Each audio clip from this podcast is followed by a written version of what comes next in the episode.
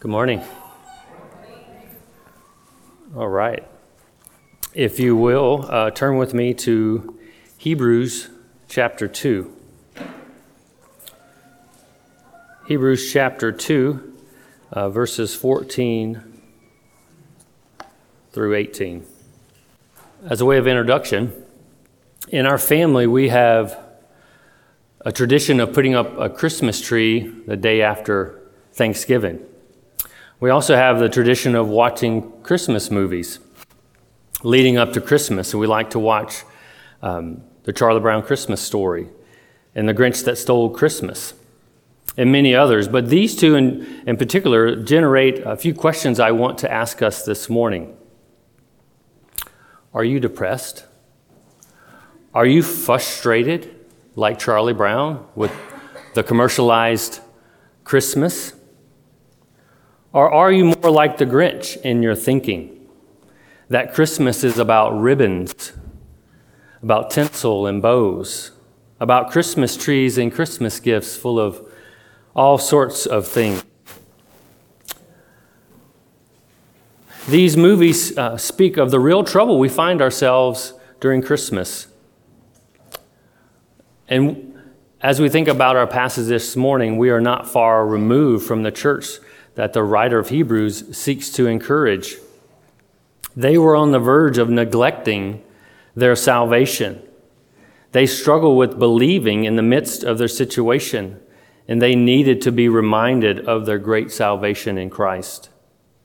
We too need to be reminded that Christmas is about God securing a great salvation for us by sending his Son to be clothed in flesh and taste death for us.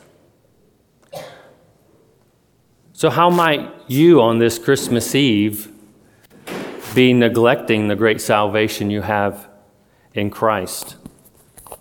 And when we think about neglect,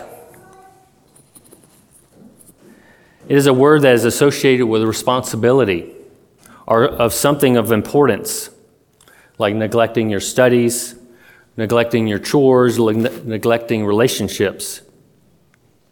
But particularly, how are we neglecting our great salvation in Christ? Have we forgotten? Have we forgotten on this Christmas Eve that He is able to help those who are tempted?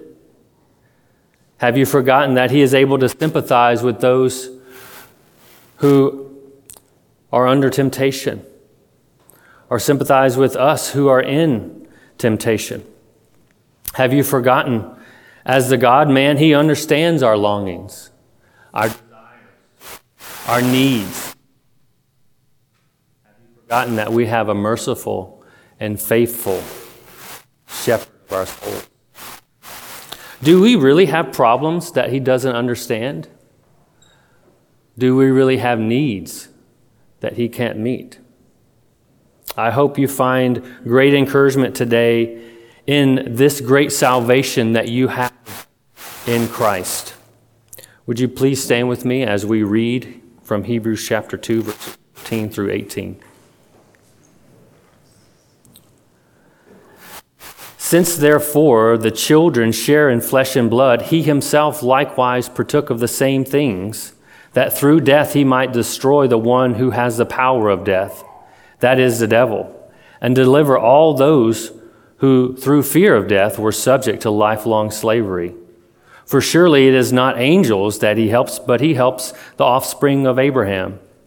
Therefore, he had to be made like his brothers in every respect, so, so that he might become a merciful and faithful high priest in the service of God, to make propitiation for the sins of the people. For because of him, excuse me, for because he himself has suffered when tempted, he is able to help those who are being tempted. You may be seated. Let's pray together. Father, we are grateful to be together this morning, Lord, to see a baptism already, uh, to know that we're going to get to participate in the Lord's Supper. Lord, to see the Word displayed in so many ways already this morning, from song to prayer to baptism, and now preaching. Lord, we pray that your word would go forth and that by your Holy Spirit you would change our hearts. Lord, if we are in a place of doubt or concern, or even on the verge of, of unbelief, of falling away, Lord, would you grip us by this great salvation? Lord, give us understanding and to see, Lord, how you have sent your Son to be like us in human flesh, Lord, and to die in our place. Lord, give us understanding, give us encouragement, give us perseverance, Lord, on this Christmas Eve. In Christ's name we pray. Amen. I want to give us a little bit of a summary to Hebrews as we get started, and then uh, this context where we find ourselves in chapter 2. So, a brief summary, I would say, goes this way. Uh, in the former days, God spoke through his prophets.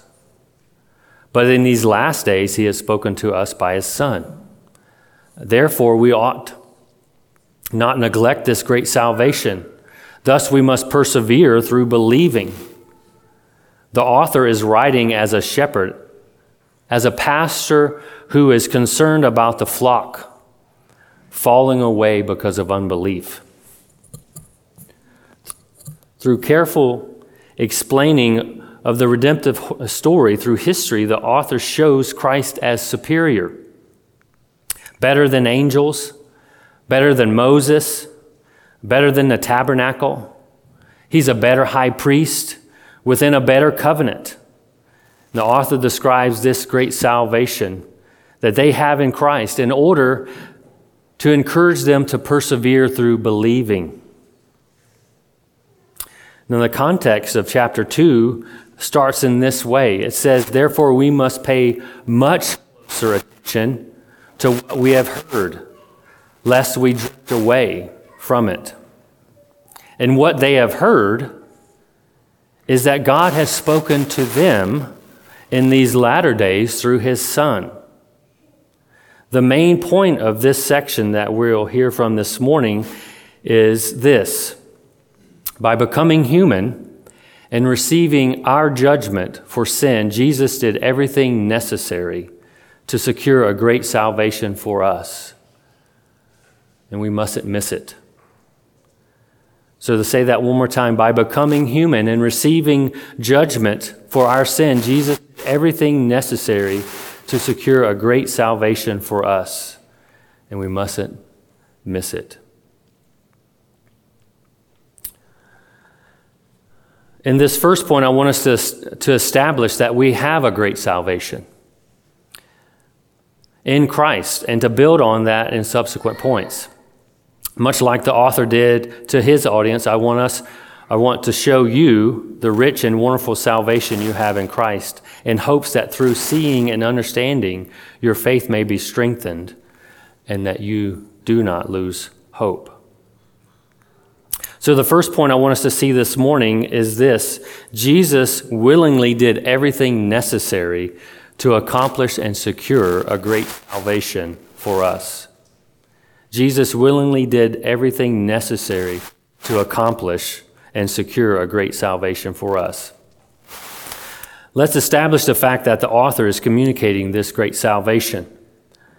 If we look back in, in the beginning of chapter 2, verses 1 through 3, he says it verbatim. Says, Therefore, we must pay much closer attention to what we have heard, lest we drift, drift away from it. For since the message declared by angels proved to be reliable,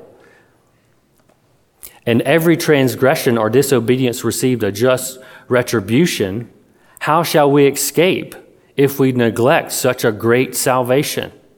It was declared at first by the Lord, and it was attested to us by those who heard, while God also bore witness by signs and wonders and various miracles, and by the gifts of the Holy Spirit distributed according to his will. The church knew of his great salvation. It was declared by the Lord from witnesses had communicated it to them. The powerful work of God had affirmed the gospel through signs and wonders and gifts of the Holy Spirit. Yet, They were on the verge of unbelief, giving up and turning aside to unbelief.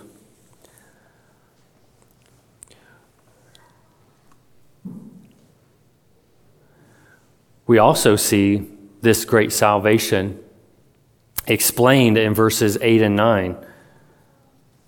And let me read those to us. Now, in putting everything in subjection to him, he left nothing outside his control. As present, we do not yet see everything in subjection to him, but we see him who for a little while was made lower than the angels, namely Jesus, crowned with glory and honor because of the suffering of death, so that by the grace of God he might test, taste death for everyone.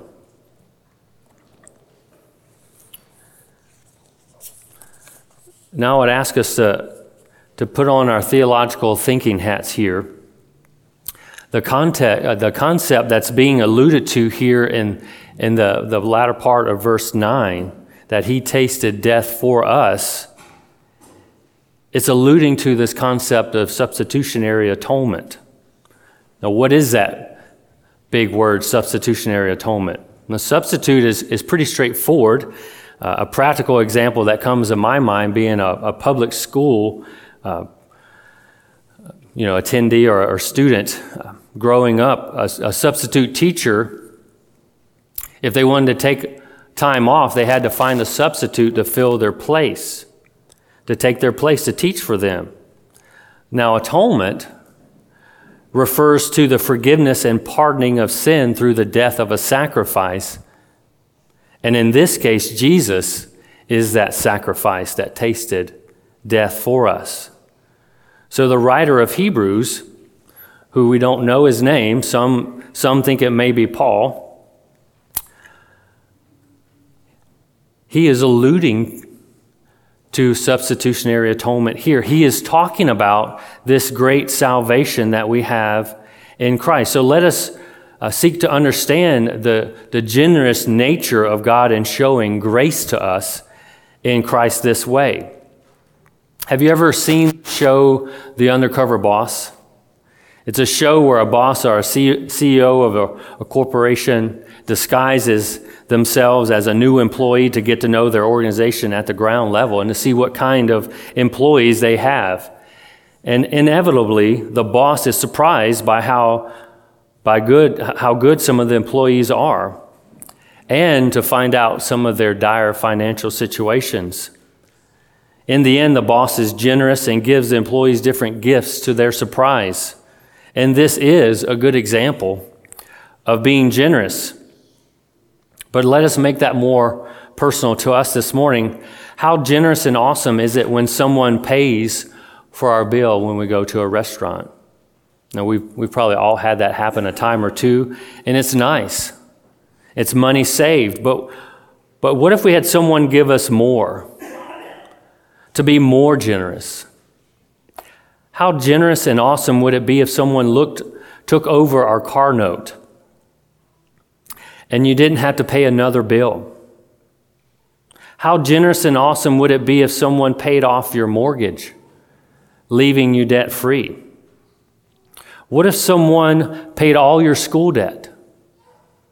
What if someone paid all of your medical bills? It would be such a generous officer, offer, wouldn't it? Yet not a single one of these examples comes close to the generous grace that our God has shown us in Christ and the great salvation he has provided for us. And this is truly the Christmas story that we just read about in Matthew 1 18 and 25.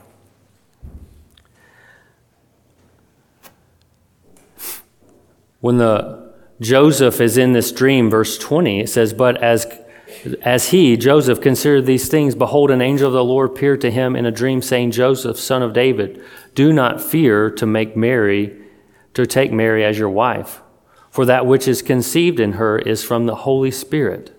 She will bear a son, and you shall call his name Jesus, for he will save his people from their sins. In the Christmas story, Jesus took on our nature. As John Piper says it, Jesus took our nature in Bethlehem to die our death in Jerusalem. Which brings me to my next point. Jesus had to become human to accomplish this great salvation plan of God. Jesus had to become human to accomplish the great salvation plan of God. Now, Jesus had to become might sound a bit too strong of a phrase or even blasphemy. Who am I to say that Jesus has to do anything? Yet this is the, actually the way the passage speaks about Christ's humanity and what he had, what had to happen in order for him to accomplish salvation for us. So let us look at verse 14, starting with the word since. If we can remember our elementary school education, since is a conjunction. In my public school education, we learned a song. Conjunction, conjunction, what's your function? Does anybody know that? A couple of us. So, what is the function here of the word since? Since implies Jesus had to be like us. Since is causal or it gives reason. So the author uses since to imply that Jesus had to become like us. So the natural question comes why? Why did Jesus have to become like us? Why is Jesus' humanity so important? Ultimately, the reality is Christianity stands or falls on the incarnation of Jesus Christ. That is, God taking on human flesh. To save those who were flesh and blood, Christ himself had to become flesh and blood. To save the race of Adam, Jesus became the second Adam, the better Adam. In the incarnation, the eternal Son of God assumed human nature. He was made flesh and blood like you and I are made of flesh and blood, yet he remained without sin. Because Jesus was one of us, he was able to redeem us, as Millard Erickson says. In Galatians 4 4 through 5, Paul says, God sent forth his Son born under the law to redeem those under the law. Where the first Adam caused all humanity to be born in sin, we need a Savior, a second Adam, to redeem humanity from the curse of sin. Another reason why Jesus' humanity is important is to make himself capable of dying. Another reason why Jesus' humanity is important is that as the pre incarnate Son, he could not die. Yet as a human, he could. And he did. John Calvin said, as he put it this way, that he put on our nature that he might thus make himself capable of dying. For as God, he could not undergo death. This was the whole purpose of his coming to clothe himself in human flesh that he might be the substitute for his children, so that all who would believe in him would be redeemed. Now let's pause there, just so we're all on the same page of what is really at stake here. It truly is our salvation. And some of us this morning may be in this room and we don't know Christ as our Savior. We can't stand up and say, I am saved because I've trusted in the finished work of Christ. And He has redeemed me and been my propitiation for my sins. For you this morning, what a wonderful day it would be to trust in Christ on this Christmas Eve, to know that Christ has come has been born, a babe in humble station, to live a life perfect, to be the sacrificial lamb, a substitute for you. Because of your sin, You have earned wages, and the wages of those sin is death and eternal damnation, apart and separated from God. Yet today can be the day of salvation for you if you would repent and believe and trust in Him. But, oh, Christian, what about us who do believe? We need to listen, as the writer of Hebrews writes to the church. Are we going to neglect the great salvation we have in Christ? Are we going to be confused with commercialism? Are we going to be deceived by thinking like the Grinch in that there's something more to Christmas than Christ? May it never be.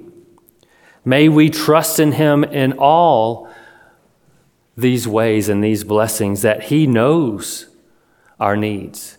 He knows how we're tempted and He has paid the price for our freedom, which we'll get to here in just a moment as we look at and see the great salvation we have in Christ.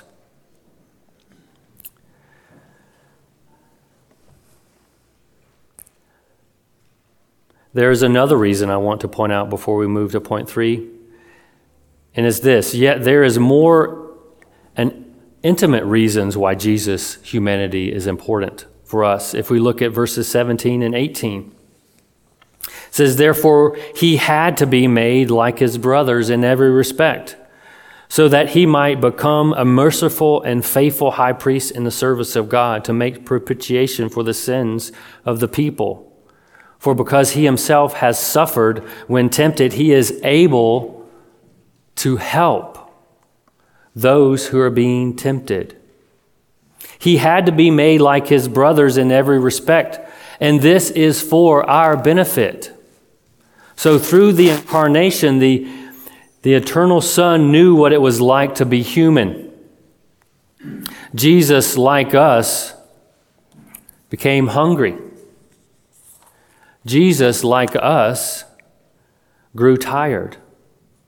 He ate and drank and slept. He felt weary from lots of travel. He felt sorrow for the broken and lost.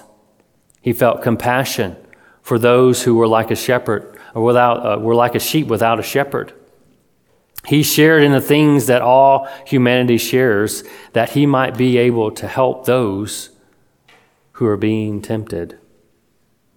Oh, how great a salvation is further explained as we look at the incarnate Son of God. So, what did Jesus accomplish through his bodily death? That's our third point. What did he accomplish through his bodily death? He has accomplished a great salvation. And this is the point that the author is making to his original audience and I to you. Look and see the beautiful aspects of your salvation. Look on and believe Look on and be encouraged to persevere. O oh, precious Christian, dearest friend, fellow pilgrim, look on to see what your God has done. That through death he might destroy the one who has the power of death, that is, the devil and deliver all those through the fear of death which were subject to lifelong slavery. In verse 14, in his bodily death, Jesus destroyed the one who has the power of death, that is, the devil. Now, although God ultimately has power over life and death, from this verse, the devil has some power in the realm of death and definitely the ability to entice and lure people into sin, which leads to death. Yet the emphasis here in verse 14 is on Christ's destructive power over Satan and death. Jesus, by his bodily death, put death to death. He put death in its own grave. No more would the children of man have to be conquered by life's final enemy, through triumphing over death through his resurrection. And in so doing, Jesus freed us from Satan's tyranny, his oppression, his cruelty and dominion. He has freed us from Satan's condemnation, words that used to rightly describe us as idolater, an enemy of God, evil, corrupt, immoral, impure, a reviler, a hater of God. Do not anymore. Although the devil will even accuse us now of such sins, we are no longer defined by them. Once condemned, but not now justified in Christ. Through Christ's bodily death, he has freed us from the penalty of sin, that is, death and separation. He has freed us from the power of sin, that is, that we are no longer in bondage and in slavery to it. And this is what the author means when he says Jesus delivered those who were subject who were subject to lifelong slavery, that they were in bondage because of their sin. And there was no way of getting out on their own, that is. It was only through Christ. And the fear that once held us captive the fear of death is now our joy because of our physical death is but a doorway to seeing our Savior face to face. No longer are we prisoners of Satan, but we are free in Christ. In his bodily death, Jesus becomes our merciful high priest. He he became one who could empathize and help us in our temptation. Oh, brother and sister, I hope this morning that you get a better understanding, or you have gotten a better understanding of the great salvation that you have in Christ. That Jesus was willingly or willing to do everything necessary to accomplish and secure a great salvation for you and that he had to become a human in order to accomplish this great salvation. And that he, through his bodily death, has been victorious over the devil. He's been given and paid for our sin. He's become our substitute. That we're no longer under the bondage of sin or the power of sin, but we are now free in Christ. I hope, I truly do hope that you see the beauty of this great salvation that we have in Christ, and that you would be encouraged not to be hopeless or overcome, but to trust in Him this day.